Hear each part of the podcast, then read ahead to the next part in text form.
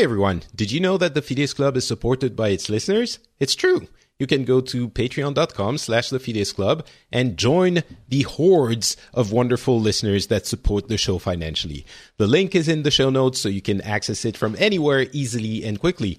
Thank you everyone for your support.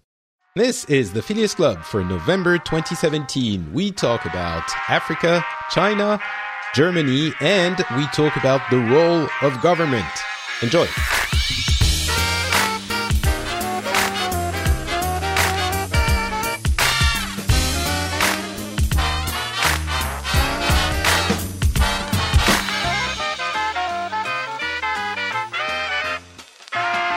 Hello, everyone, and welcome back to the Phileas Club. This is a show where we get people from different parts of the world, different cultures, different backgrounds, and we get together and discuss what's been happening in the news in the past month or so. Uh, my name is Patrick Beja, and today I have a wonderful panel of different people from different parts of the world, as uh, the show demands. Uh, first, let me welcome back uh, after a long absence Eric Olander, who is now in Shanghai. How's it going, sir? Wonderful. It's great to be back on the show and to, to talk with everybody, and I'm really looking forward to our discussion. So you have a very specific uh, expertise, area of expertise. You know China very well, of course, uh, and you also know Africa, which is going to make this episode really interesting because things have been happening there in the in the it's country of yeah, Africa, it's particularly right? relevant this week of all of, of all weeks with what's been going on in Zimbabwe. But uh, yeah, I have been hosting the China and Africa podcast now for eight years, and the China Africa Project blog, Twitter feed, and uh, almost half a million folks on LinkedIn who are following our discussions about China Africa. So. Uh, yeah, so great timing this week for Yeah. uh, for a show like this. I'm very, very curious to hear what you'll have to say about China's influence in uh, what's been happening in Zimbabwe. And talking about Zimbabwe, uh, we also have Tafadzwa uh, joining us from Zimbabwe. And uh, I'm really glad we can get you on because, as we were hinting at, there are some things happening there. How, how's it going? Uh, I think everything's going well. Um, everyone's excited. I mean, it's uh, just a different environment from a week ago, or Yeah. even uh, more different than a, a week before that. So, I mean, it's like a period of, of, of immense change, and, and and so we're watching to see what happens, and and, and you know what what the new direction looks like. Yeah. So we're going to talk about this. Um, we we I will mention we had a, a special about Zimbabwe uh, a few a couple of months ago, and uh, we had Bongai on the show, and uh, we mentioned at the beginning of the show that we couldn't we weren't going to talk about the political climate because it was um, it was hazardous to discuss these things at the time, and and now. I'm sure Bongai would have. I'm sure Bongai would have spoken, as would I. Um, yeah, But- it wasn't as bad as, as people said. I mean, unless you were saying something pretty bad, it- it- Hmm. people just left. Right. So we'll we'll get into that, uh, but I'm happy that we can talk about all of this a little bit more freely. Um, you'll notice that there is no Turkey on the show today. I would have loved to be able to discuss what's been happening in Saudi Arabia. Unfortunately, there are also maybe some reasons that some people might not be able to discuss this. Uh, Turkey is uh, having a wonderful time in Japan at the moment, so he's not on the show, but yeah, you. I, I guess you understand uh, that the situation is complicated anyway, and take those hints and get why we might not have been talking about things in the past few months. Uh, but we are going to be able to talk about Germany, where things were going okay, and now things are not going great. But thankfully, uh, Matthias is here to let us know about all of this. How's it going, sir? Oh, thank you for having me on again, but I'm not sure I'm a really good turkey substitute. well, no one is a good turkey substitute. Um, but you will be able to tell us why uh, Angela Merkel is in trouble, apparently. Yes. it was going okay ish, and now not so Uh, much. But uh, Yeah, well, ish is the right term, I guess. Yeah. Um, but so we'll get to that towards the end of the show. But first, um, of course, I want to talk about France and uh, what's been happening there, which is basically uh, what's been happening in Zimbabwe and Germany. I mean, there are some things, uh, some local things. The mayors aren't really happy with what's being asked of them. Some more um, uh, economies, more uh, uh, savings being demanded of the local institutions. And the mayors are not very happy. They had a, a Congress a few days ago and the president Macron went to talk to them and tried to salvage the situation, which he apparently managed a little bit, but not entirely. And there are some um, uh, some issues with the education community, and some students are being also somewhat unhappy. Uh, the thing is. Um, to summarize, and I'm going to get to something else in a second, but to summarize what's been happening in the political climate in France is that some people are unhappy but everything that Macron is doing had been uh, in his platform, uh, in his uh, uh campaign platform.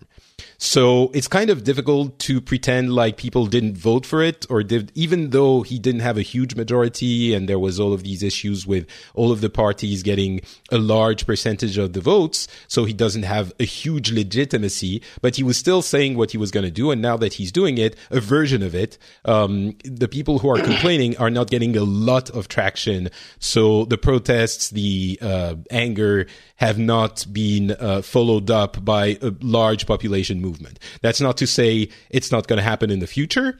Uh, especially as he's implementing his rigorous policies and not as much of his um, social protection policies that he was uh, trying to sell us on when he was campaigning.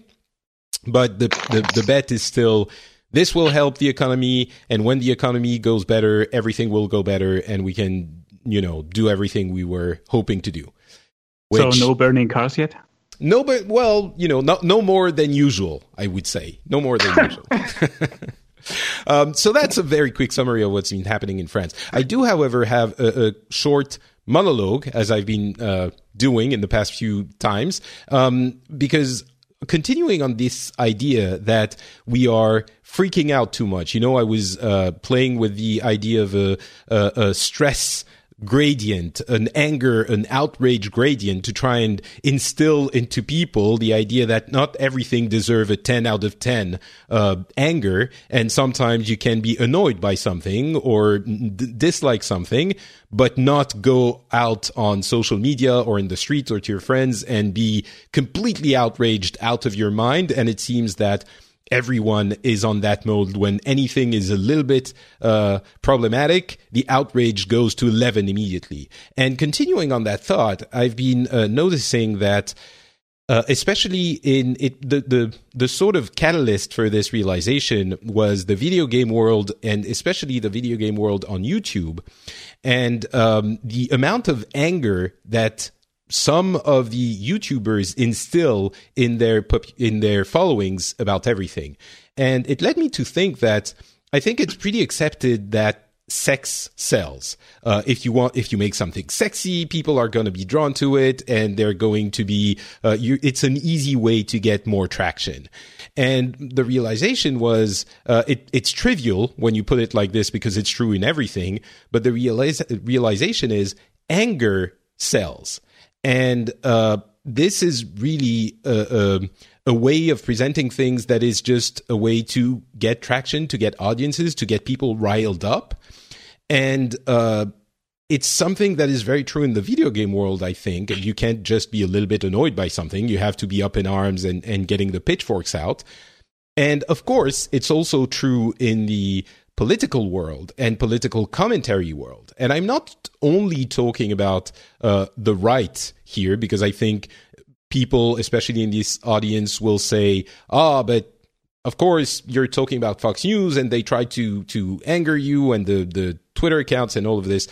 I think it's very true of the left as well, and just the um, media in general, be it traditional or social, and even people like it's one example, but even people like um, uh, ah, Oliver, what's his, uh, John Oliver. John Oliver, thank you. Even John Oliver, whose work I really enjoy, and I think he's pointing out things very cleverly very often. I think it's important to realize, consciously or not, he is trying to make people angry. And of course, you're going to have InfoWars, which is the most obvious and outrageous example of this. It's completely, you know, over the top and, and quite frankly very silly. But this is an extreme of a, a, phenomenon that I think we're seeing everywhere. And that fact that anger sells is very important to realize. And when you are at least aware of that this is what's happening, um, I think you're maybe a little bit less likely to fall prey to that technique because it's just a commercial. That's what it is. It's a commercial technique to get people engaged, angry, and an, an easy audience that's going to mob up and carry your message. So, yeah, anger sells is my new hashtag, and I think it's an important one, uh, just like sex sells. So, I don't know if you guys have any uh, thing to add to this, but anger sells. Yeah, no, I tend to agree with that. I mean, I've noticed that, uh, and and obviously, say two three months ago, I was wondering why uh, in our country that doesn't work. I mean, people just don't get angry. I mean, that, that no matter what happened, um, they, they maybe in, in, sporadically get angry, but never. So I was because I mean, it's something that if, if, if the economy is gone, everything's gone, and, and and people have lost their pensions, and they still don't get angry. Um, so I've seen it in other countries. Um, where you know but what the danger with anger is that you divide things and you can never you can never achieve anything with the division mm. i think that's the one thing that you have to be careful with when you get into when you do get the power uh, and you've divided people you can't reach across the aisle and then because remember the, the, everyone's still angry at each other right uh, so i think that's yeah that's certainly where we as Americans are right now. More and more, we're segregating ourselves to one side or the other um, more and more, we're living only with people who are like us. More and more, our algorithms are segregating our feeds so that the point is that we're only seeing information that Facebook and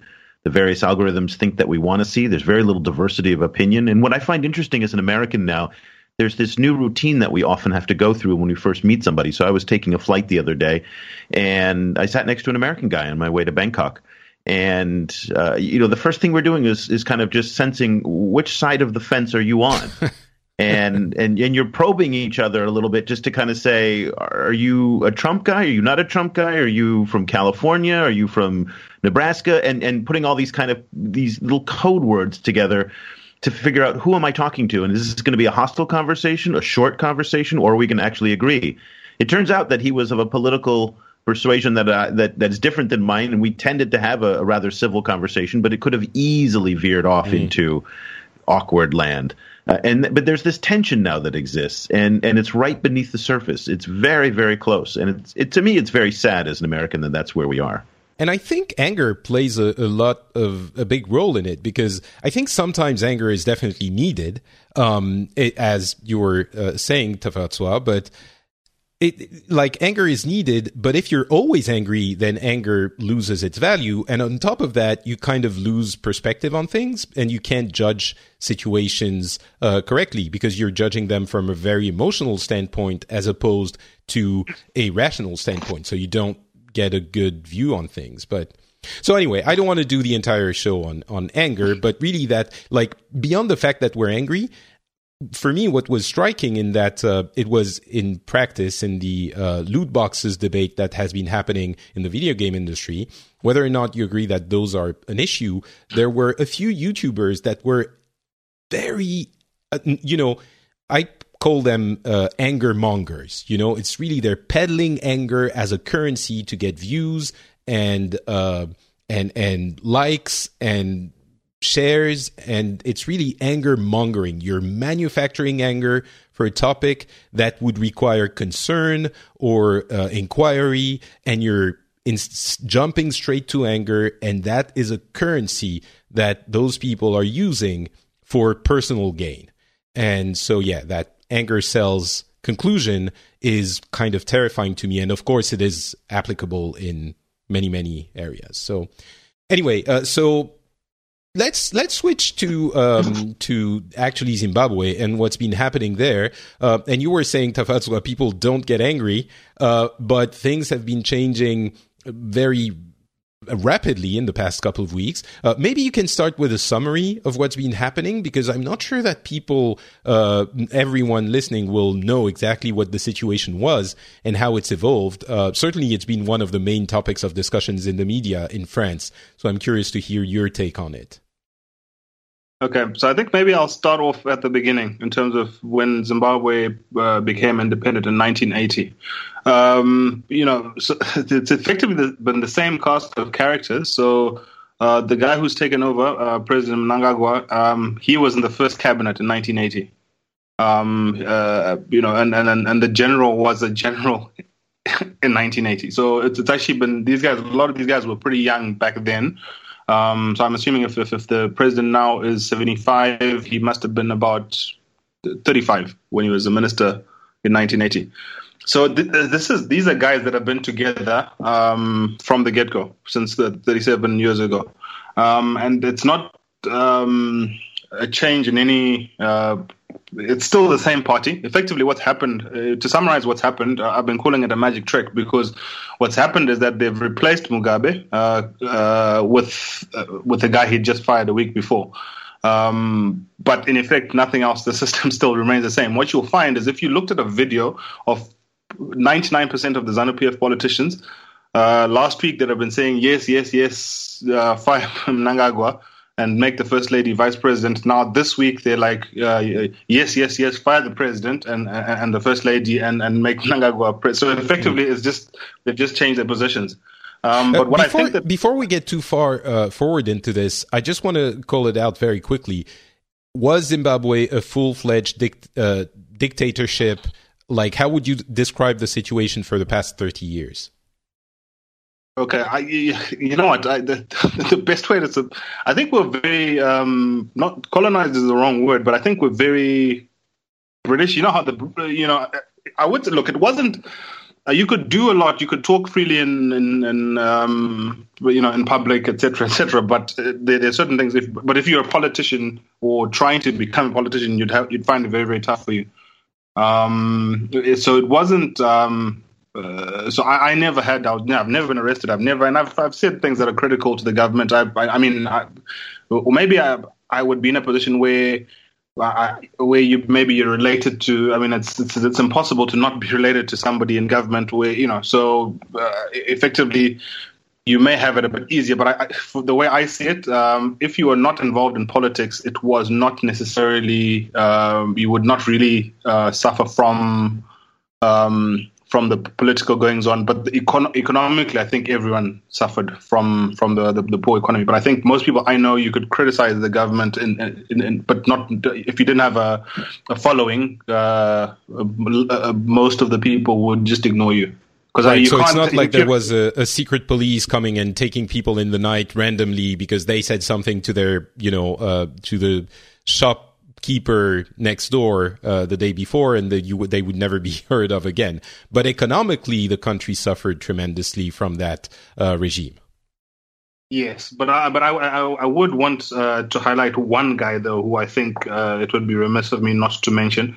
Uh, his name was Itai Dzamara. Um, all he did was he stood in the center of, of town and said Mugabe must go uh, for for a couple of years, and then he just disappeared. They just so no one no one admits uh, but obviously, the, the, the, allegation was that it was uh, that secret police type element, um, and and so if so, it's mostly activists and opposition politicians that were, but the rest of you, they they'll just leave. Because if you think about it, everyone was not happy, right? so you'd have to pretty much arrest the, the whole country, right? Um, so and so a couple they, of a, a, couple of weeks ago. So it was a coup, right? It was. That's how we we heard about it. It was basically no, no, no, no, no. Don't. It no, was not. It's very. The language here is very important, Patrick. That it's not a coup because had it been a coup and labeled a coup, then a whole bunch of international sanctions would have come down on the new government. So they were very, very cautious and careful to not call this a coup.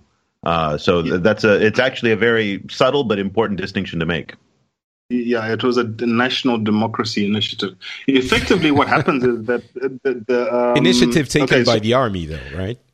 Yes, but but I, I, will just maybe so I, I, was trying to take it from from the beginning, uh, mm-hmm. just so that you understood who the characters are. Um, so that in terms of the general, the the, the the, the former vice president, who's now the president, and the president, uh, who I think are the three key characters in this. Um, so what happens was uh, effectively, the, the Mugabe never spoke against his VP uh, while the general was still around. So he sent him to China, which I think uh, I said this a couple of weeks ago. I said I think that was his uh, the biggest mistake he did because he sent him to China, which I think, in my view, I think that they they prefer um, Mnangagwa to to Mugabe. Uh, that that's my my belief, just from from various information I've had. And so you, you, it was a wrong time to fire him while he was there. Um, so he came back. The general came back. They tried to arrest him, and obviously they were prepared, and, and so they had army guys around him, and then the police dispersed. And so the next day, he he, he gave a warning to say, "Listen, this must stop right now, uh, or else." And the, the, the very next day after that, the the, the ZANU PF uh, youth leader came out and he said, "Listen, this general is talking treason, what what what." And then the next thing um, the the tanks were coming in, etc., etc. So, so, so ostensibly, what they would what they said they were doing was uh, separating the president from the criminals around him, which which was um, uh, including uh, his wife. His wife was included in, in, in, that bunch of people that they were criminals. So this was like some senior ministers, etc., etc.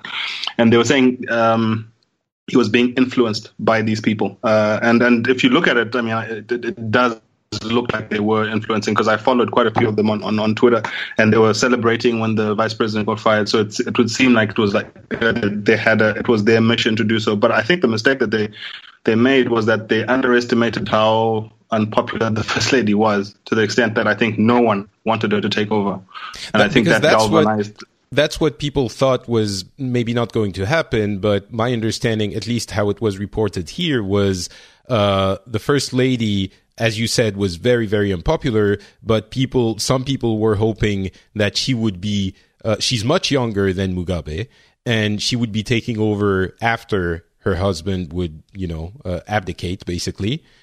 And that might have been uh, part of the issue. Yeah, but no, no one, no one. I, I know what I struggled, and I have I've spoken. I, I try. For me, for example, I, I, in American politics, I don't really like the the, the Republican Party, but I'll follow uh, a lot of guys there just to get a, a, the other other side. And and I, I've spoken to, to, to people from all all different persuasions, and have yet I'm yet to find any one person who said they liked her.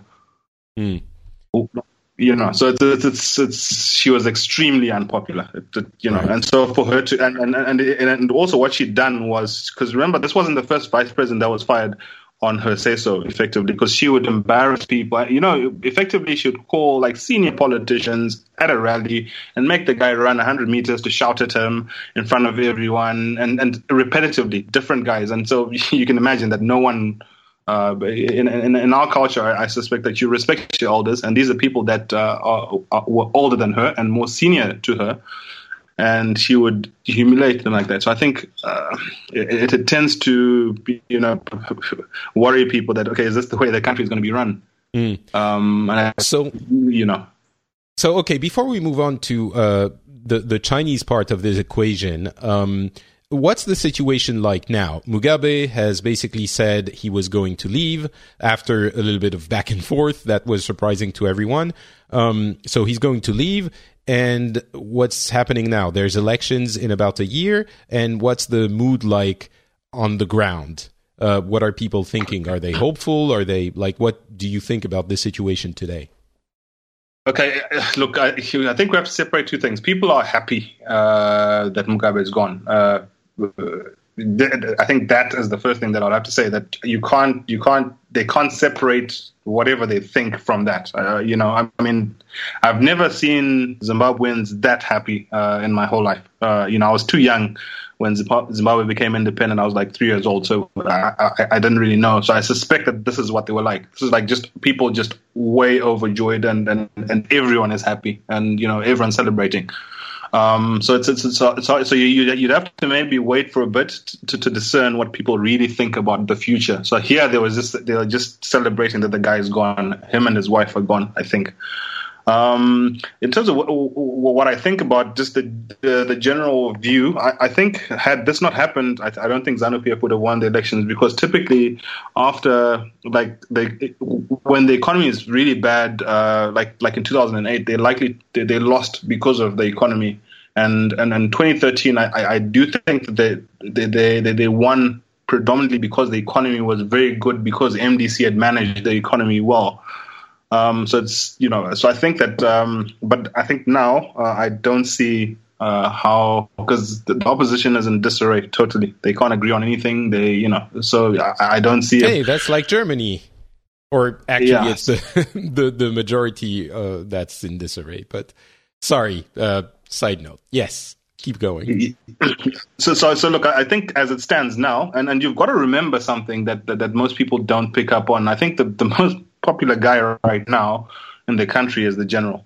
Um, and I, you know, I've been around. I, I, don't think if a soldier's wearing his uniform, he's not going to buy anything. Uh, you know, uh, he's not going to pay for every for anything. Yeah, yeah, he's not going to pay for anything. You know, people are just they're that happy with. So, so you can imagine uh, uh, what could happen. Say, for example, if he runs as as, as the vice president. Mm. Um, he, you see what I mean? So, I think so. For me, my belief is that. Um, as it stands, uh, unless the opposition do what something change to the magnitude that ZANU PF has done, I don't see how, how they're going to win the, the election. And remember that uh, the ZANU PF controls all the levers in any case. So, so the, the, the, the, so does that mean that things are going to keep going like well, maybe not the same way, but if if there isn't an opposition, it's just uh, as you said a magic trick to keep kind of the same people in place or do you think it's going to to be a different system for the country? I think it's going to be a different system. I've dealt with the the, the incoming president a couple of times. Um, I found him to be very pragmatic, uh, very. Um, he's he's an execution guy in terms of like uh, if, if things need to get done, uh, they get done. He's very professional. Um, so effectively, he's a lawyer. Okay, uh, the former president was a teacher by training. Um, so you'll find Zimbabwe's education system went uh, went very very well. So I, I think people would will be surprised at how how how much he's a stickler for for accountability, following the rules, etc. etc. Mm. Um, and, and, I think that he's got good relationships across the board. Um, I, that, that's just look. I, I, don't know everyone, but I, across the board, uh, people. In fact, uh, most people are, were, were, so. If it was ZANU PF, he's the guy they they'd like to have have there. Mm. Um, compared okay. to the other guys, so I think it's, it's one of those that I think people are for me, I, I, think he'll he'll run the economy well. Um, he, he's not a utopian like the previous president. Uh, this one is a very pragmatic guy, and I think he'll do what needs to be done to fix it. And I think for him, for himself, he'd like to also create a legacy for himself. I think. Okay. Um, all right. So let's turn now to Eric with uh, the Chinese involvement in all of this. And I mean, I'll let you talk about this. You, sure. you can do it better than I can. Well, this was this was significant, and it's hard to overstate China's importance in Zimbabwe. It dates back to the 1960s when China and, and Mao Zedong supported the revolutionaries. Uh, a, a, lot of the, the current leadership, from President Mnangagwa and to even to General Chiwenga, all trained in China, so they have deep relationships that extend back decades. Can I, uh, can, yeah? can I just button there? I've noticed that the international uh, press and whatever struggles with the guy's name. It's Mnangagwa. So Mnangagwa. Like, Thank you. I appreciate that. And uh, so they date back uh, a, a, long time. And, and and so what made this the events of the past week so interesting, of course, were the the visit to Beijing uh, one week before. And and one has to wonder what happened during that visit, and nobody really knows. And there's an enormous amount of speculation that's out there. A lot of it is false. That China was somehow involved, that China somehow orchestrated, that China somehow even may have given a blessing to this. We we don't actually know what the Chinese said, if this was discussed, or to what extent it was discussed. Um, most analysts believe that Chiwenga, when he went, the army commander, when he came to Beijing, he did probably notify them. There is some reports that uh, the military also notified the U.S. embassy as well, and uh, and and so. But what's interesting is I don't think ten years ago Chiwenga would have gone to Beijing. They said that this was an already scheduled trip, and it was just part of the normal state-to-state relations that China and Zimbabwe have. But 10, 15 years ago, had a an, an overthrow of this nature been planned, as it seems it was, because this was a very organized operation, Uh, they might have gone to London. They might have gone to Washington. They maybe Brussels. They certainly wouldn't have gone to Beijing. So, from my vantage point, this was significant. This was significant in a number of different ways, even though Zimbabwe strategically for the Chinese is absolutely meaningless. This is not a geopolitically important country for the Chinese. Sure, it's got diamonds. Sure, it's got tobacco. It has some resources and minerals, but nothing really that the Chinese can't find elsewhere. What was significant, though, from my point of view watching this, was again the idea that Chiwenga went to Beijing. He still kept the schedule. He then most likely informed the Chinese of this. And the fact that the Chinese did not vocally oppose it was also very significant because the Chinese government is not a government that endorses regime change. That's an American thing uh, for the most part, or it used to be. Um, and and the lack of any American presence in this discussion is also absolutely fascinating. That increasingly the Trump administration, which is a continuity of the Obama administration, are just disengaged from Africa, and they're they're just not relevant. So a lot of things happened here and the fact that the Chinese are going to be a key player in the economic development going forward, uh, most likely Britain as well, will be significant. So, how involved is China in all of this? I'll ask you, uh, Eric. And I mean, in all of this, I'm I really mean Zimbabwe, but Africa in general, and maybe you can give us a couple of examples because we sort of hear tangentially that they're uh, involved, but we don't know to what extent. And then I'll, I'll yeah. go back for a conclusion with uh, Tafadzwa to ask if you feel that uh, that involvement in day to day, you know, uh, life. But first, yeah. Eric. Okay. So China is not involved in Africa. China is, a, is the most important player in Africa today for, for the continent. It, there's 220 billion dollars of bilateral trade uh, particularly for Zimbabwe. 74% of all FDI into Zimbabwe comes from the Chinese. China is the top export market. $4 billion of aid investment coming in in 2016. I mean, China is even going to be building the new parliament building in Harare. So the idea that is China involved in Africa, there it's we're we're long, long past that. The question is now is that is China's engagement in Africa uh, is it constructive? Some people say yes, some people say no. You can see exactly what you want in the China relationship. You can mm. sit here, and we've talked about this in the past, where you can sit here and say it's the worst thing that's ever happened to Africa, and in many ways you'd be right. And at the same time, you can say it is by far the best thing that's ever happened to Africa, and you would absolutely be right as well. This is a very, very complicated relationship that exists on many, many different levels. But the fact is, though, is that the, the Chinese are more focused. In fact, just today, uh, the Djibouti president is in Beijing meeting with Xi Jinping. And one of the things that you'll see is that even tiny little countries like Djibouti, although they're geopolitically very important, they get face to face time with the Chinese president.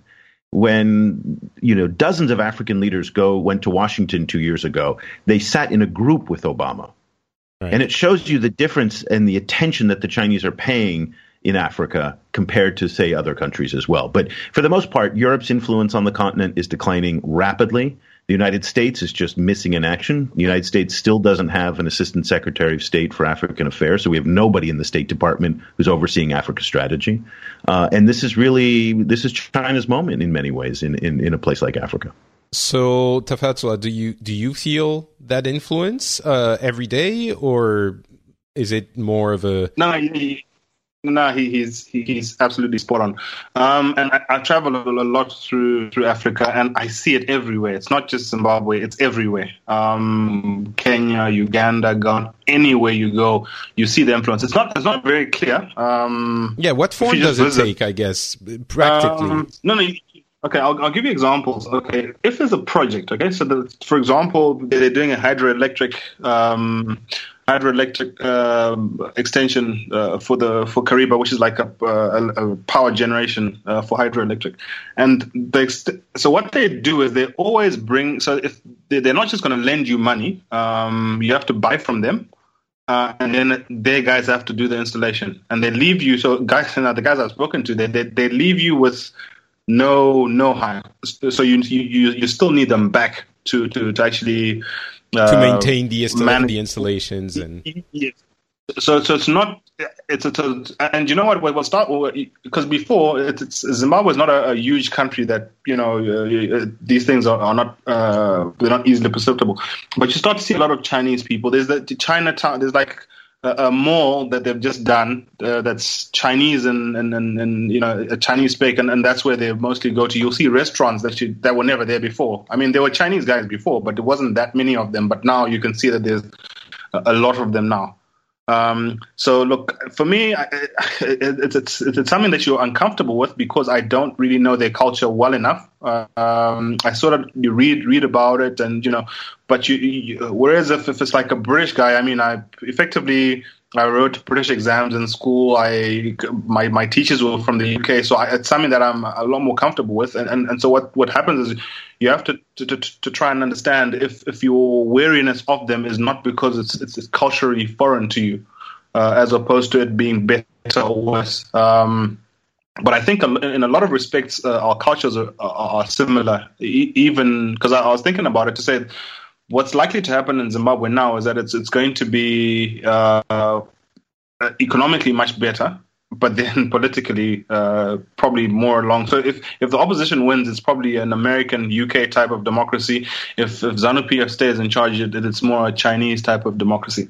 Mm. So I think it's you know uh, it's one of those you, you you'd have to ask yourself honestly if if you're not just scared of them because you don't understand them. But what I know for sure is that I've I've got a brother right now previously he would have gone to a British or American university, but he's in China.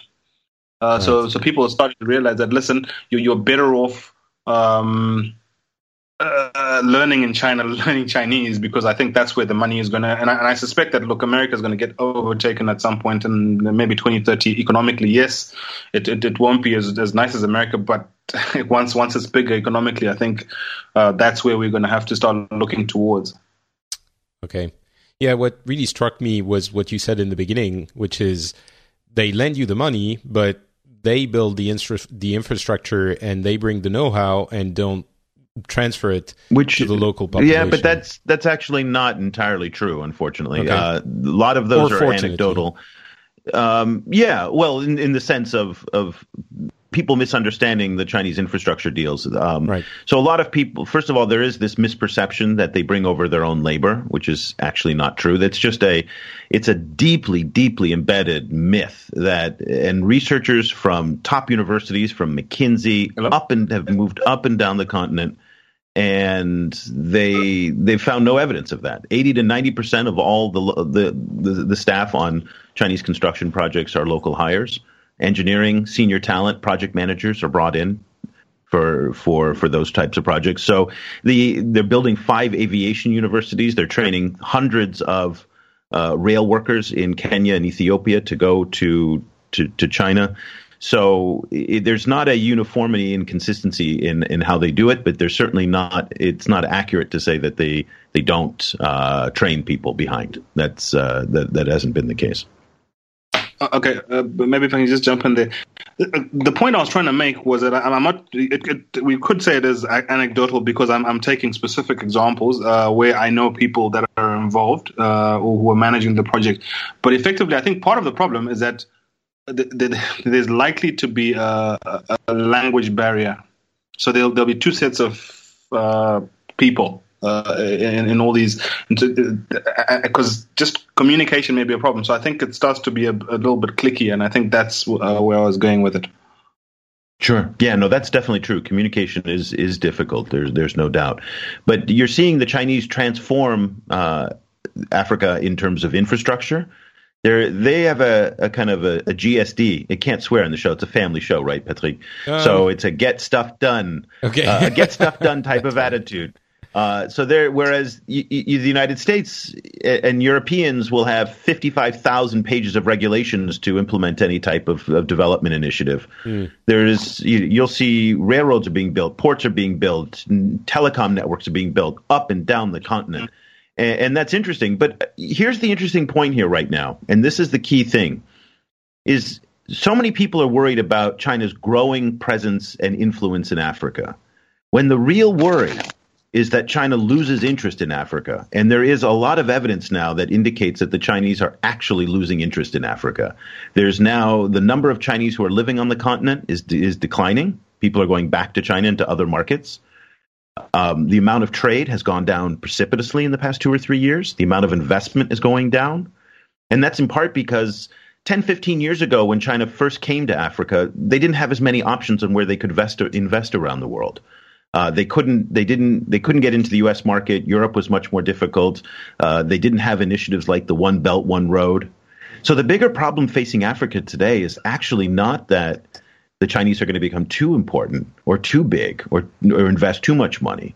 Uh, the bigger concern is they're going to leave. Mm. Maybe they're they're going to start diversifying their investments. They do more trade now with Latin America than they do with Africa.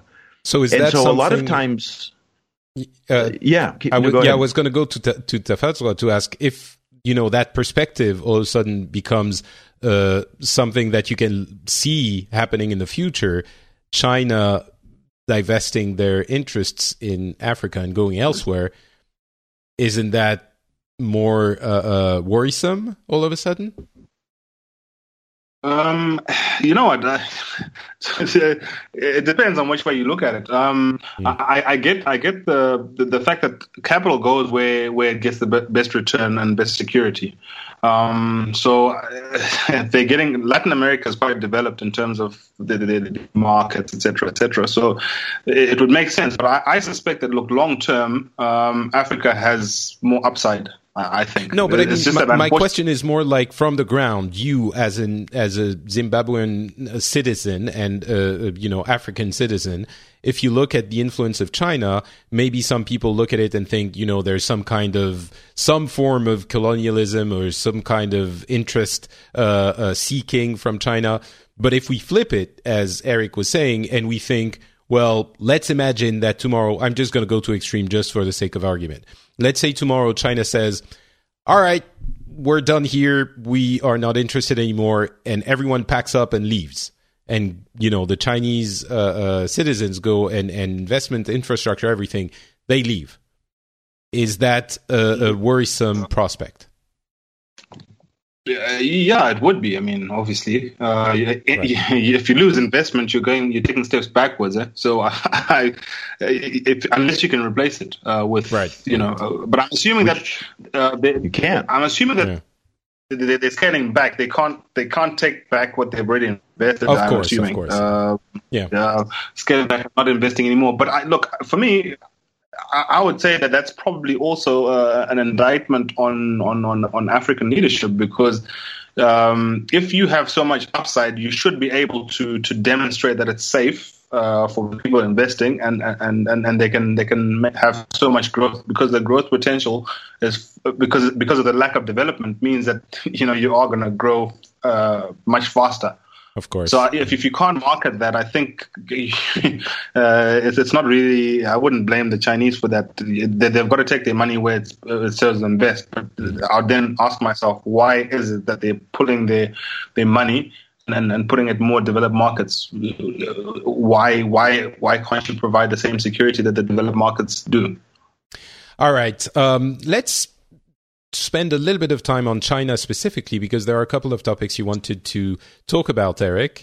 Um, and I mean, there's Tencent uh, breaking the 500 billion dollars value uh, uh, stock market value on one hand, and I mean, what's happening there in China?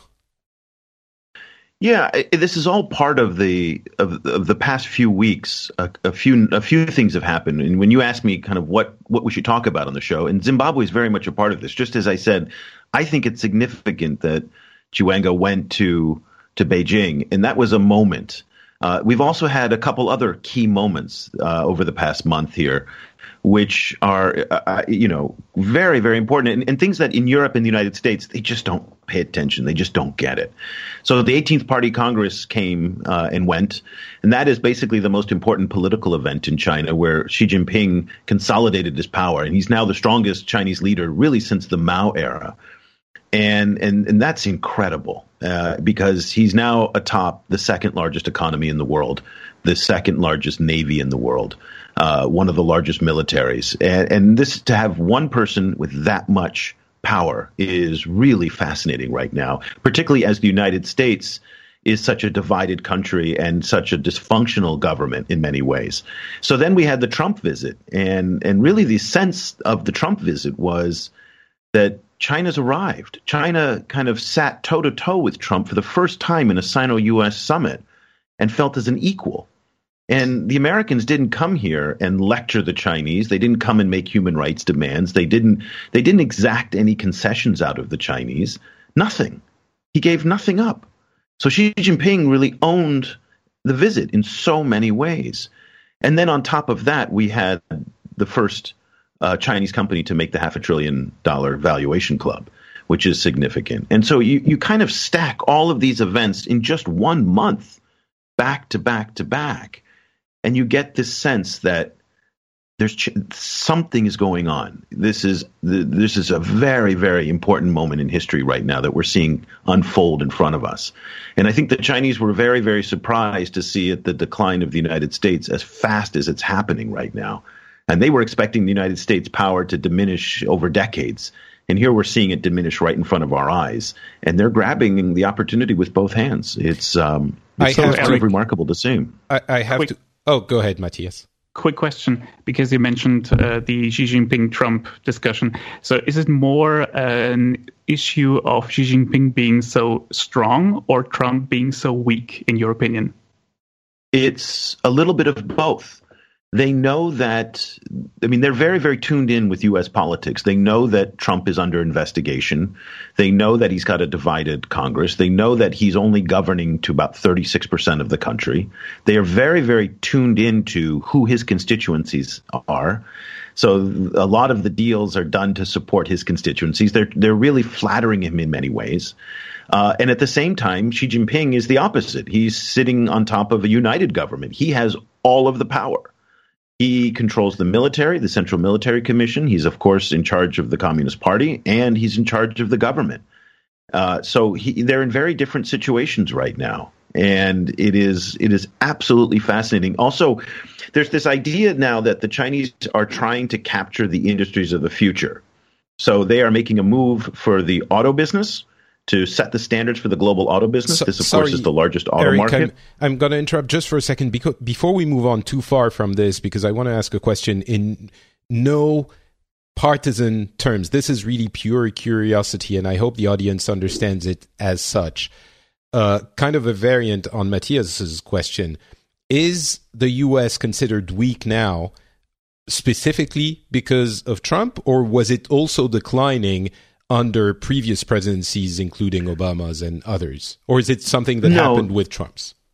It's not with Trump. They they don't see a sharp decline with Trump. Okay. They've seen that the United States, and I think this is the thinking inside a lot of the think tanks and the the senior leadership. And, and again, who do I? What do I know? I'm just speculating here based on just we reading a lot of things here.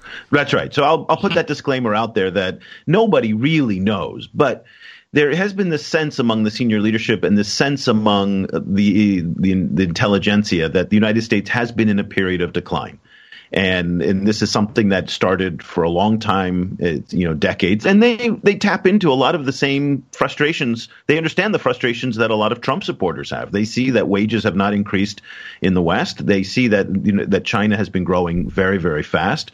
Uh, so they look at the fact that they are regaining what they think as their rightful place atop the world economic order.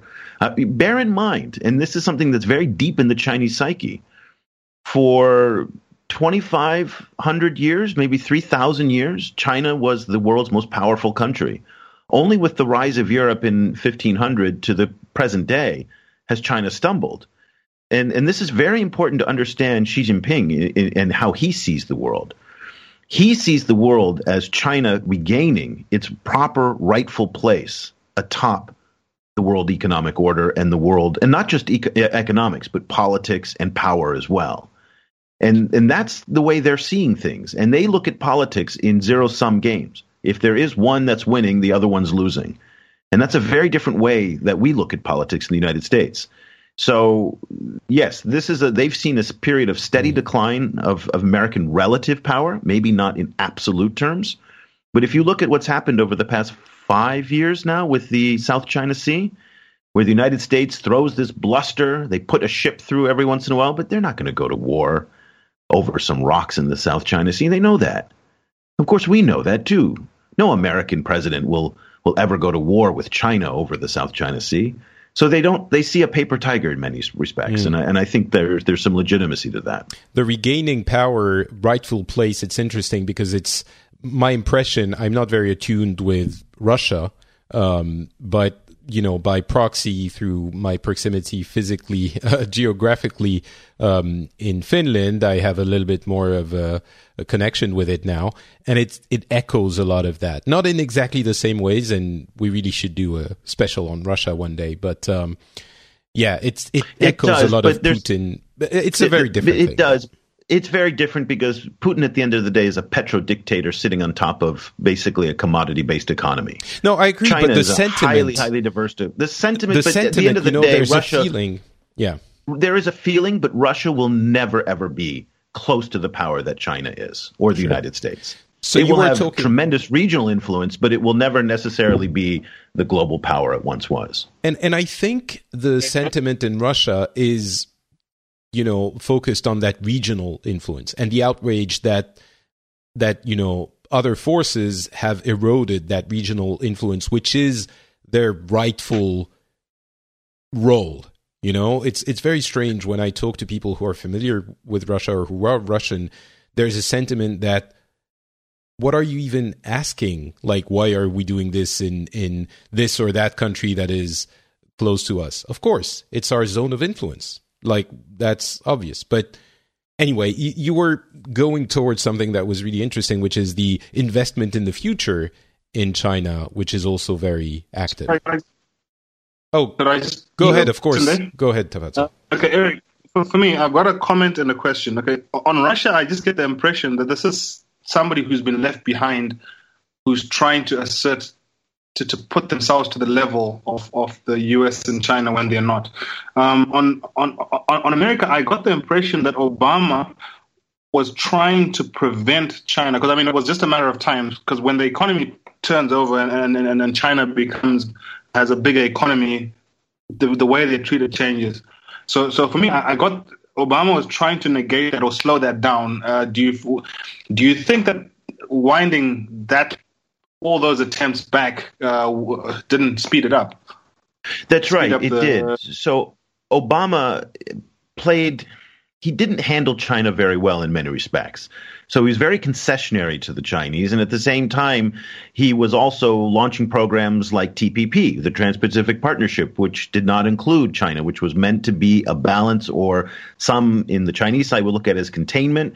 The West looked at it, and certainly the United States looked at it as a counterbalance to China. He had the pivot to Asia, which was his rebalancing of the U.S. military priorities. Again, uh, you're coming out to Asia in part because of China and North Korea. Uh, he did not support the Chinese, and he really pressured American partners from joining the Asian Infrastructure Bank, which is the Chinese equivalent to the World Bank in many respects. So he was very, very aggressive in pushing uh, against the Chinese and trying to, to kind of slow down the Chinese ascent, if if anything. And and in in the end, he wasn't successful at all. I mean, we can see now the Asian Infrastructure Investment Bank has most of America's partners, including the British, the Japanese, a, a number of different countries that were aligned with the United that are aligned with the United States are partners with it. TPP now is in ruins, and the pivot to Asia was really just nothing. So so the Chinese have a certain amount of confidence now, seeing how those policies failed. And and again, I think it just goes to show the dysfunction that is U.S. You, the current state of U.S. politics, with no real clear vision for Asia, which is the most important part of the world right now. This is where the largest economies in the world are. Sixty percent of humanity lives here. This is where the engine of global economic growth is. And the United States doesn't have a coherent Asia policy, which is just remarkable. Um, all right. Before we go, uh, we come back to Europe. I say come back because that's where I am. Um, but uh, before we get back to that, I really want to hear about a couple of things from China uh, to to close this off. First, the investments in the future economies, and second, I want to ask you about all of these things you've been discussing, and are they the feelings of the everyday down in the street Chinese person, if if you know how they feel, uh, or if that's more of a higher level geopolitical, uh, you know, uh, discussions that they don't really care about. Um, you can't generalize for a country of 1.4 billion people. Of course you so can, there, Eric. Of course you can. There, That's what we do. There, there's just no way to do it, and and China is a, right. is is really is a it's a bunch of countries wrapped up in one. So it, it's really impossible to to kind of say what the mood of the people are. But there is something very interesting here. Uh, China just passed the United States in uh, supercomputer speed. China is developing uh, Mars and Moon missions right now. China has some of the fastest growing uh, tech startup ecosystems in, in the world. China is one sector after another. You're seeing China investing in new and innovative. And, and, it's really just, again, it's exciting. I come from Silicon Valley, I come from the San Francisco Bay Area, so i am familiar with this. And I see what I see back in the US is is just none of this energy that's there. Again, our president is talking about preserving coal. And I mean, coal. think about that. And, and, this is a country here that is exporting solar panels to, to Africa and to other parts of the world and is developing solar cities. And, you know, I don't want to listen. I'm not, this isn't a fairyland here. This, this is a country that has enormous problems. They've got, it's extraordinarily complex. But on one level, there's a certain level of optimism that's here and recognizing that the future is in electric vehicles, the future is in solar, the future is in supercomputers, in big data, in all of these different things, and they're doing it on a scale that nobody comes close to. Nobody comes close to. Mm. All right. Um, well, that's that's an it- interesting uh, uh, summary of all of this, and I certainly wasn't aware of uh, as much of it as I should have been. Um, but in conclusion, let's move back, as I mentioned, to Germany and uh, give Matthias a little bit more time to speak. Because before we move over, may I ask Eric one more thing? Oh, sure, of course, please do. Sure. Because uh, you said that uh, China is losing interest in Africa, and uh, what do they turn the interest to then? What's the new hot thing for China? the new hot thing is one belt, one road. This is a one trillion dollar global trading agenda that uh, basically is think of uh, if you think of the map of the world, there's a line that goes from from China down through the South China Sea, around the, the tip of India and South Asia, across the Indian Ocean, up through the Suez Canal, through Central Europe, Russia, back to China. That is their global trading route, the New Silk Road. And they're putting, they've already spent about $250 billion. Nobody right now in the world is spending that kind of cash. They're spending more money than the United States ever even came close to spending in the Marshall Plan to rebuild Europe after World War II. So this is what's so interesting is so where they're spending the trade routes is what you're They're building the trade routes. They're building massive amounts of infrastructure along this trade route. So this what we're seeing in in Kenya and Ethiopia is new rail lines, new ports in the port of Mombasa, uh, big investment in the Suez Canal, rail lines through Central Asia, uh, airports, data networks, huge fiber optic networks that are being that China Telecom is stringing around the world right now to to facilitate this. So that's where the money is going, and the Chinese are turning down their investment in European and American debt because they don't feel they're getting the return on that investment. They're overexposed in American debt. So this is potentially very, very dangerous for American mortgage uh, consumers because we're going to pay higher mortgages if the Chinese don't buy our debt. And, and so that just forces the Americans to put up their interest rates, Europeans as well, because they're investing in infrastructure in places like Africa, South America, and in South Asia, where they think they'll get a better return on their investment. And I notice uh, one thing, and I also have a question. The one thing is, of course, the new Silk Road doesn't include uh, the U.S., but I'm guessing that's because the the trading with the U.S. is already established and kind of easy to maintain. Um, and and my question would be, again, going back to the actual people in the street, um, do they have a perception of that uh, one belt one road initiative? Like, is it used as a uh, uh, I want to say propaganda, but maybe not propaganda. Oh yeah, it's not a. Oh no, it is right propaganda. Word. Okay, absolutely. Right. This is the country. In this country, propaganda is not a bad word. Actually, uh, mm. that's that's one of the funny things here. So, uh, but it is absolutely. It's called ilui dai, which is one well, one road, and you see it everywhere. So it is very much. This is the vision of the future. It's a global trading uh, initiative, and uh, yeah, no, it's a big. And the guy on the street, he, you know what? He doesn't really care. Just mm. as like the guy on the street in Germany doesn't care, and the guy on the street in New York doesn't care. Well, no, uh, but I mean, there are, for example, in Germany, I'm sure many people on the street are concerned about the government not being able to to form. So I'm wondering if in China they care like, about oh, yeah, that. We, mm. Well, they don't. They don't care. They have a very different relationship with politics here than they do in Germany, in part because this is not a democracy. Right. So the guy on the street has no say in what um, what ultimately happens in Beijing. That said, if you look at public opinion of Xi Jinping, it actually runs pretty high.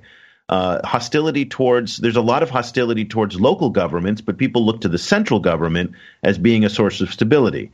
So it's kind of the opposite as in the United States, where we look at our local government and say, "Oh, they're great," but that Washington, there's those are bums. Mm. So it's it's really the inverse in many respects. So for the most part, public opinion towards the central government uh, tends to be rather consistent and not too bad. In part because the central government invests huge amounts of money in propaganda and controls the media quite tightly.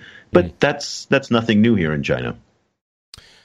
All right. Uh, I think, well, obviously, we could talk about all of this forever, as I often say, uh, but we are going to move on.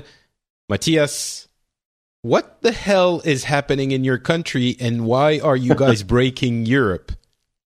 I have no idea why this is all happening. Well, well, actually, it's all our fault. So it's basically also my fault because we voted the way we did.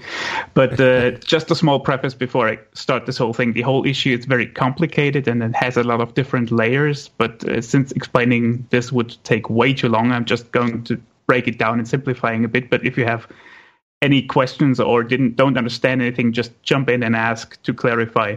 Also, if we have listeners from Germany or people familiar with the matter, they might notice that I'm skipping some stuff for the sake of brevity and I'm not going to bore you with the intricacies of German politics. So please excuse if I'm skipping stuff.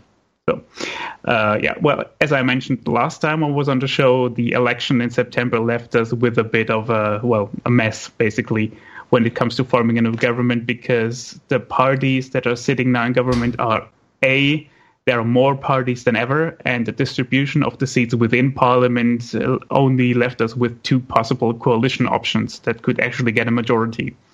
So, one of these options was the so called Jamaica coalition, which is nicknamed, as you might remember, after the colors associated with the different parties. And these four parties are the CDU, the party of Angela Merkel, the CSU, the sister party of the CDU, the Free Liberals, and the Green Party.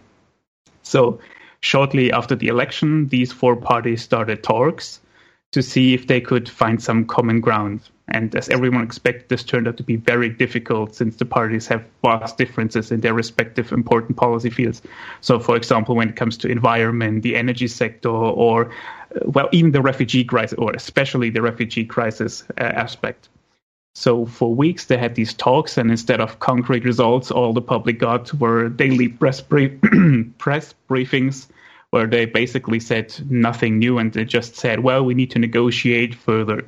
Oh, and of course there was a lot of bickering, mostly on the part of the CSU, the smallest party in these negotiations.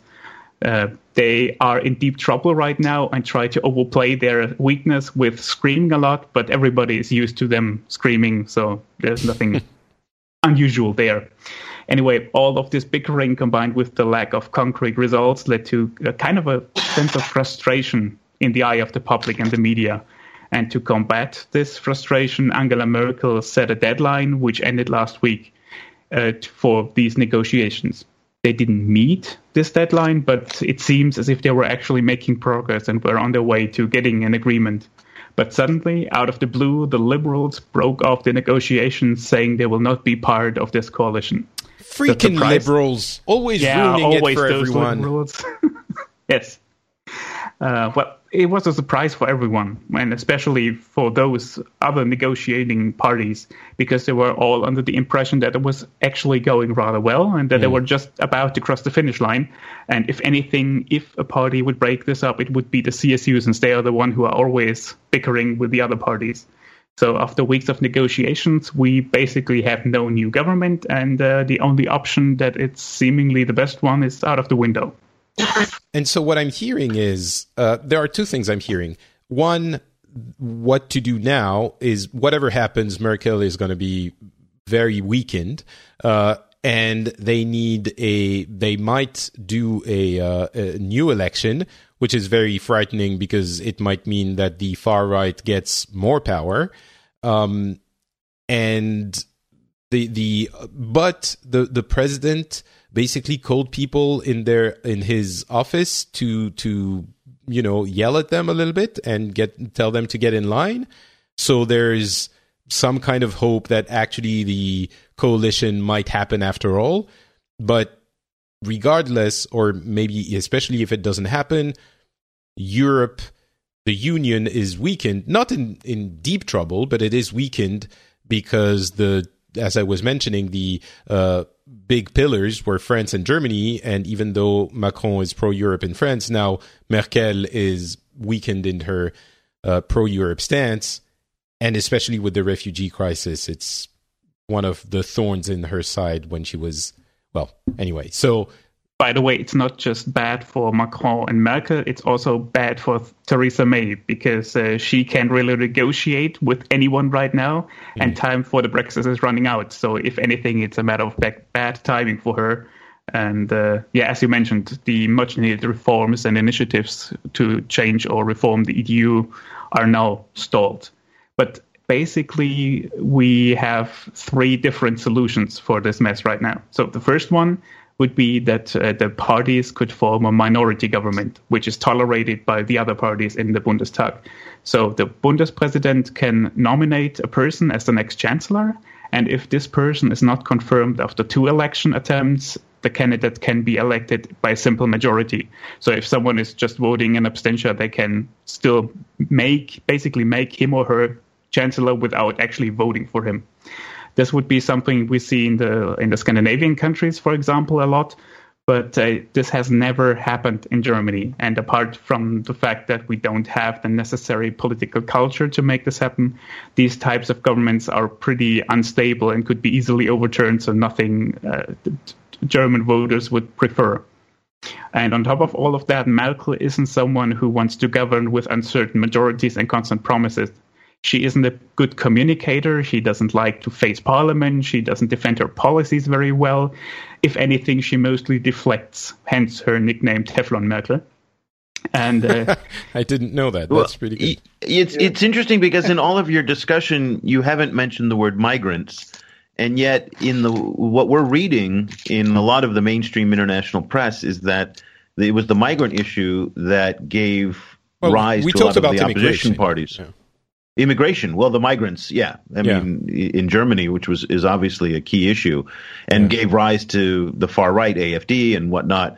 So I'm I'm just curious: are, is the international media not getting the story right according to your point of view, or are migrants really at at the core of the issue for the for the opposition? Well, it depends on on uh, it, it is correct that the uh, refugee crisis, as it is called, often called, is uh, one of the issues that led to this whole mess. Because it, the election turned out the way it did uh, at, at a certain part because of this crisis. But for now, it's not really an issue because it has died down somewhat. There are not that many refugees coming into the country, and those who are here are getting processed. So they, either get their um, application processed so they can stay, or they're being sent back. So it has died down a little bit the issue is still one of the key points um, in the discussion between the parties for a coalition negotiation. But in the end, right now, it's not the hot topic, so to say, mm. anymore. Um, so I want to ask actually uh, both of you, Tafadzwa and Eric, uh, if this is playing. As always, you know, I ask if if this is a matter that is being discussed in your countries. Um, in France, definitely very much discussed, very much a concern. So I won't get more into it. Uh, I'm guessing in Zimbabwe you had other matters to worry about, and it's kind of far away anyway. And I'm curious about China as well. But Tafadzwa, mm. is it okay. something people discuss? Look, I, I, I, predominantly watch news. I mean, that's the, the, the, only TV that I watch. So whether it's CNN, BBC, Sky, Al Jazeera, whatever. So it's something that you discuss amongst friends, but obviously it wasn't uh, the top of our heads uh, in terms of, uh, you know, but maybe two weeks ago we would have discussed it more, mm. but uh, right now, obviously, we had more pressing matters. Right. But it would yeah, be he, something he, that you discuss even though it's so far away. It is, you know, it makes the yeah. news, I guess. Yeah. I, look, I, I, think the world is global now. I mean, there's nothing that you could discuss, and uh, and, and everyone hasn't really discussed it because you, you I'll, i may not know the intricacies, but I'll know in general what's happening. What's you know, uh, but I suspect that that's where the difference comes on how much or how deep is your knowledge, as opposed to you know, if it's not in your country, you'll know it less than if, or if it's not in your region, um, but you'll still know about it. Right. So, for example, I'll know that um, what's his name, D- D- Kushner. Uh, he, you know, he, he's having some some issues with with Mueller or whatever. It's it's because uh, it's, it's on the news, you know. So mm. I, I, hmm. think you discuss it if there's no no pressing national issues. Then because I think right now people have just been one Zimbabwe. Just it's a party. It's been a party this week. Let me put it that way. A huge party. Yeah. Um, Eric. What about China? Like, is it? No, yeah. no, not at all. I, I mean, uh, China and the U.S. are very similar in the sense that these are they're such huge domestic markets, and the, there's so much going on domestically that they really don't pay much attention to international news for the most part. Of course, right. a certain degree of elites have it, um, I read the, the Chinese newspapers every day. There's some passing mention back on page C5 of, of a newspaper or some, you know, way down on something, but it's not a priority at all. I mean, they, for the most part, the, the average guy on the street doesn't really pay attention to that. Um, so I guess that leads me to another question. Oh, Matthias, you wanted to? yeah, I just wanted to finish because. Uh, oh, of course, of course. Sorry. yeah, because uh, the minority government is only one of the solutions that ah, we could now. Yeah yeah. Okay. So, the, because uh, the one that is the most likely is uh, what we call the Grand Coalition. So it's the Conservative parties, the CDU, the CSU, and the Social Democrats. So basically the same thing we had the last four years. But uh, the Social Democrats are bit in a dilemma right now because right after the elections, they publicly and very openly stated that they will not continue to be in a coalition with the Conservatives at all, and will instead move over into the opposition because they lost so many votes. So. Um, their party leader, Martin Schulz, has always been an opponent of this.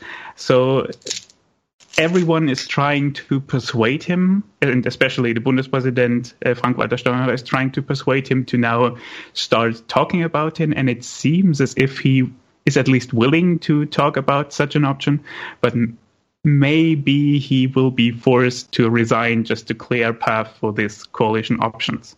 But nevertheless, how likely uh, is this to happen? What do you mean? The uh, he for, either forcing or, him or him resigning. Uh, let's say the there are talks about uh, him resigning and who might be the next leader. But he is trying to put this all on the party members and saying, well, if we will consider such an option, we'll ask all the members of the party and they'll vote on it. Mm. And so he, maybe he can just survive by saying, well, if the members of the party say we have to do this, then I'll do it regardless. And that's what we're hearing, which is it seems the members of the party might be uh, switching their thinking and going to yes, maybe we should form. Uh, uh, yeah, well, they're a, they're a split on this issue. But uh, in any case, the party isn't in great shape, shape in general. Besides the idea of a grand coalition is something that is very unpopular for most voters. So if the SPD is really caving in they will probably take an even harder hit in the next election. And the current election hmm. already yielded them the worst result in party history. So even if they're trying to frame the decision as taking responsibility for the country because there was no other option and so on, I doubt the voter will really see it like that. And uh, they'll probably lose a lot of more votes. Nevertheless, it currently seems like this outcome is the most likely. And actually the SPD is not in a bad negotiating position, even though they have less seats than the last time. They are the only option the conservatives right. have, so maybe they can make bigger demands. And the last option, just in closure, is that we get new elections, but um, that doesn't mean that this is really a solution because right now the polls show that the new election would yield basically similar results as we have it right now. So nothing would be gained by voting again. Also, the mm. prospect of seeking new elections has a bad reputation because this draws the image of the politicians that would let the citizen vote until they get the result they want and so on. So it's nothing anyone really wants. And with the already stressed mood within the country and the general disenchantment with politics, this would be, so to speak, another nail in the coffin. Besides, as you already mentioned, no one wants to give the far right uh, an opportunity to improve their results if they don't have to. Right.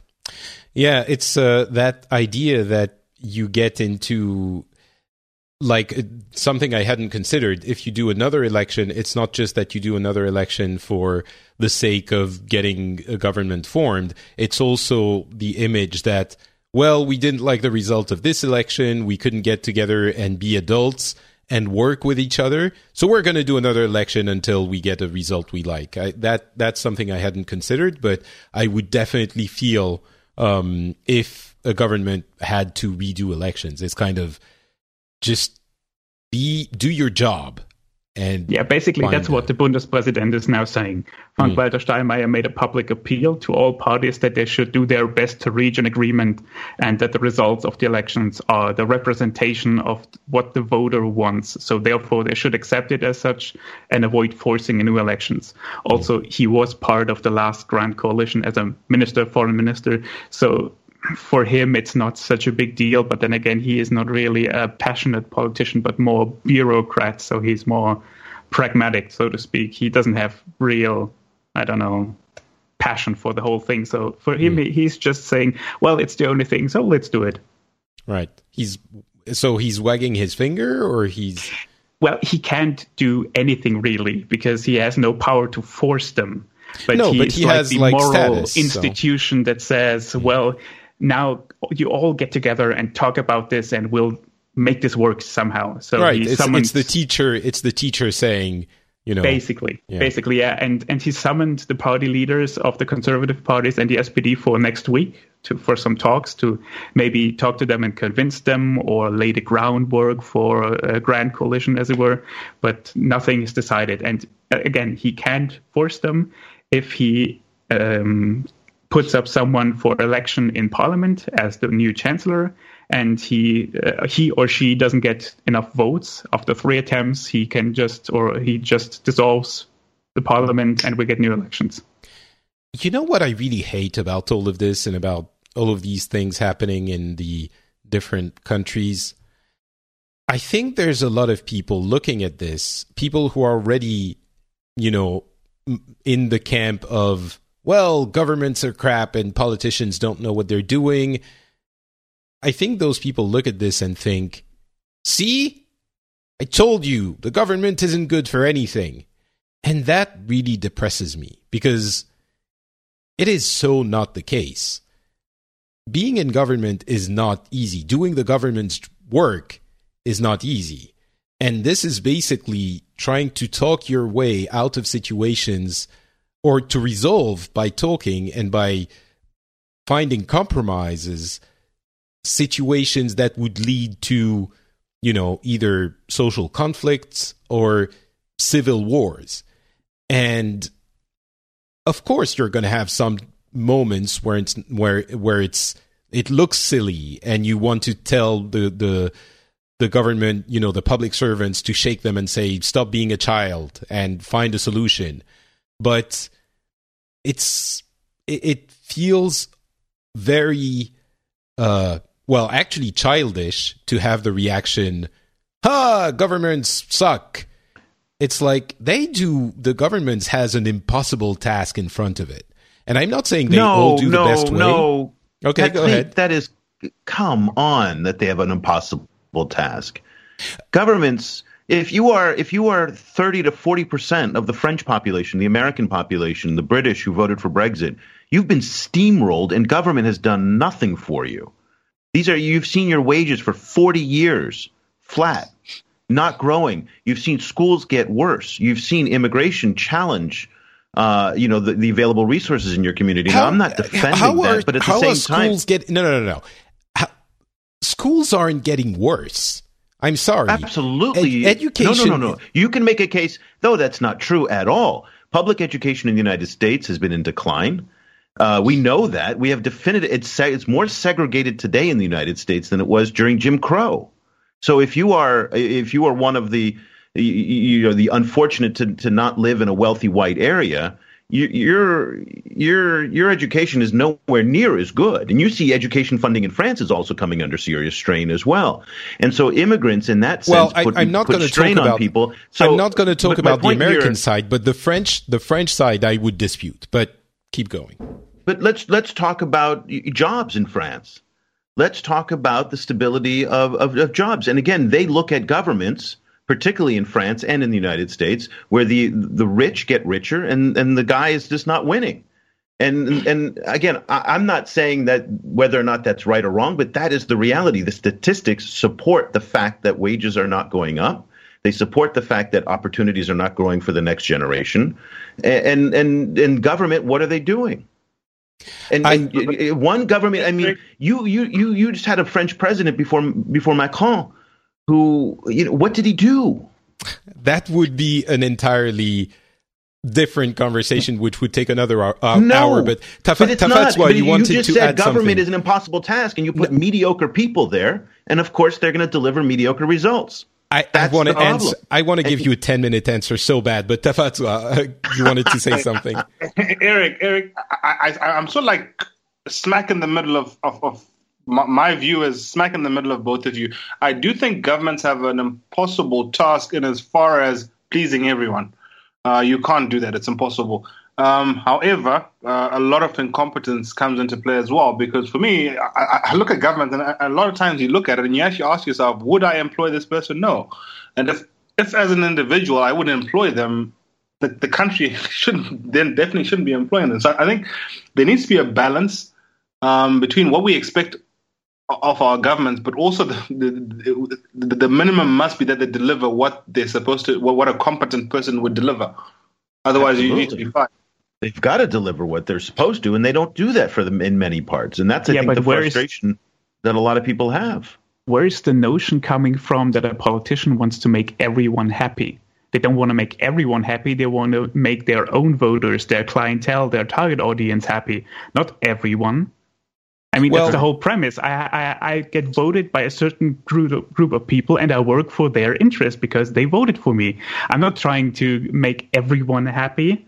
I- am trying to not maybe not make it worse for them, but uh, why do I care about uh, the conservative voters if I'm a social democrat, for example? I would argue I- that I, I would hope that the government would, would work for everyone, yes, with a bias, but hopefully it works for the country. And yeah, of course, but Yeah. it, it's But- it's not like you want to uh, make them happy no matter the cost. I have stuff to add, but Tafadzwa, go ahead.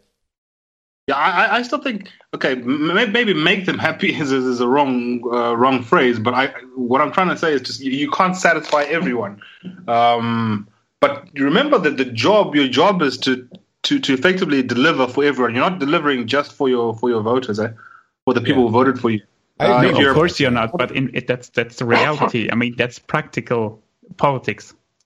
Well, I will say that when I'm saying they have an impossible job, I think a lot of people look at how they run a business, for example, and think, well, I could do this like that, and don't realize the complexity of running Yeah, a country. that's- You know, That's complete garbage. You're right. I, what is? You mean that they, the people, I don't understand. Do you mean the politicians are working, not working well, or? No, I think this idea that well, because someone can run a business, they can run a government Right. is just garbage. I Okay, mean, that is because- just. I mean, that is just Yeah. absurd because Yeah, they're two different skill sets altogether. Exactly. and managing And- the constituencies, stakeholders, the timing. Uh, it- it's just we and the- romanticize the, scale, but we also romanticize business people as being kind of they solve every solution and and, and I mean they solve every problem. And, and and it's just it's they're two totally different things. I mean, And what I was- it's just yeah. what I was getting at when I was saying, you know, the the impossible task, I think is talking more about infrastructure and the fact that you know you have well, again, this doesn't necessarily apply to the U.S., but uh, healthcare, education, unemployment uh, benefits, uh, retirement, you know, all of those huge things are more or less well, and certainly there are challenges as our countries and makeup of societies change, but they're being taken care of by the governments and it's not an easy task and going like oh you know there's there's more unemployment and more this and more that. Yes sometimes you hit a rough patch and maybe there are things that need to be changed but throwing everything out because some of it is not working is a childlike behavior. And that's what I was trying to get at when I was saying, you know, people going to the conclusion that governments suck and politicians suck and like, you know, going to that extreme, I think is incredibly childish and, and uh, counterproductive behavior. So now you're I, back I have to the question though. yeah, go if- ahead. Tabato. I, I've never understood why um, politicians, because people will say governments suck. Wage, my wages, my wages have have stayed the same, uh, but everything else has gone up. But they wouldn't say my employer sucks because I mean that's the person paying you that wage. I mean, so how how I, I I've never understood that logic to say to blame politicians for wages. Yes, their policies may affect, but surely. Well, I know- would I would argue that the politicians set the macro uh, conditions. You know, the macro uh, uh, knobs yeah. and levers for the way the the, the country and the, the economy evolves. So, uh, of course, there is some influence of the of the, the politicians. But it is that the framework they're setting, but then again, politicians tend to glorify themselves as the problem solver for everything. I, that's that's that's they- they try to uh, project this image that they can solve everything, even though they can't. It's not not a single politician has ever created a job unless he's cre- uh, creating a position in his uh, office or something. I mean, that's that's always the case. That it's only the framework, but they take. Uh, the, they claim So- it for themselves anyway. Oh, So- so, basically, the so basically the, the the politician says I can solve this, and then they don't solve it, so then they get blamed for it. Okay, okay, that okay, that makes sense. that sounds like it. Yeah, that sounds like it makes complete sense. All right, I think we're going to stop there. Uh, thank you very much, everyone, for participating in this uh, lively conversation. Uh, before we leave, I do want to give everyone a chance to tell us where we can find them uh, online if they have some kind of uh, online activity. And uh, of course, I'm going to start with, I guess, Eric, China and Africa. You you know your stuff. Yeah. Uh, well, you can follow us. We have a discussion every week. In fact, this week's show is going to be on Zimbabwe, so I hope everybody joins us. We, we're we're interviewing uh, folks from the South African Institute of International Affairs on all issues related to Zimbabwe. But you can find us at ChinaAfricaProject.com. Look me up on LinkedIn and follow me there. Uh, also on Facebook at facebook.com slash China Africa Project. Excellent. Thank you very much. Uh, what about you, Matthias?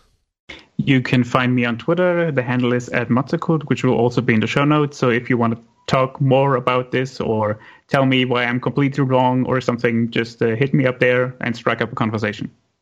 Uh, Tafadzwa, do you have, uh, I, I think you have a Twitter account. I'm not sure, but Yeah. do you- Oh, okay, I'm on Twitter, LinkedIn, Facebook. It's tafadzwa.marere, all of them.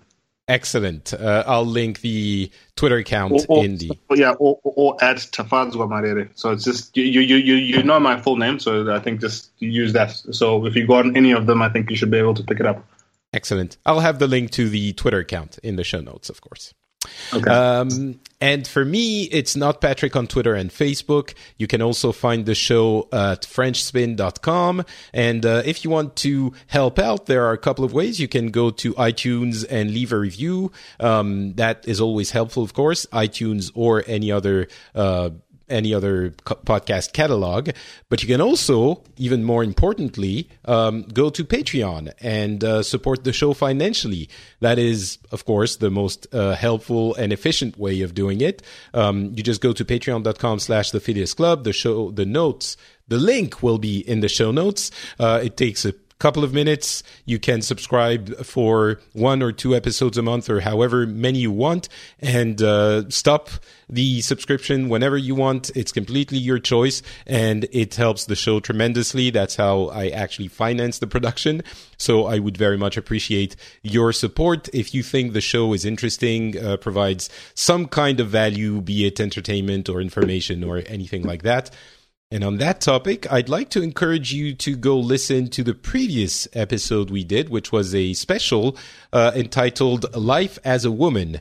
We actually had, well, I had uh, four women on the show who just told us what they, uh, you know, what their experiences are in daily life. And uh, of course, their experiences with harassment and uh, inequality and we talked about a concept that is that uh, Allison, uh, one of our guests, discussed uh, initially in her show, which is the idea of paper cuts, where uh, the the inequalities and the harassment isn't necessarily something that bludgeons you over the head every time, but it's paper cuts and. One paper cut is fine, but if you get multiple paper cuts every single day at work, I suspect you get tired of it, first of all, and then it does influence the way you behave um, every day. So we discussed this at length. It was a very uh, challenging episode for me to to do. I was trying to be as uh, silent and respectful as I could and listen to what they had to say. I think ultimately we did a good job. We had uh, tremendous feedback from a lot of people, so I think the episode works. Uh, so yeah, again, I would encourage you to go and listen to it. It's uh, the previous episode in the feed. It's a special called "Life as a Woman."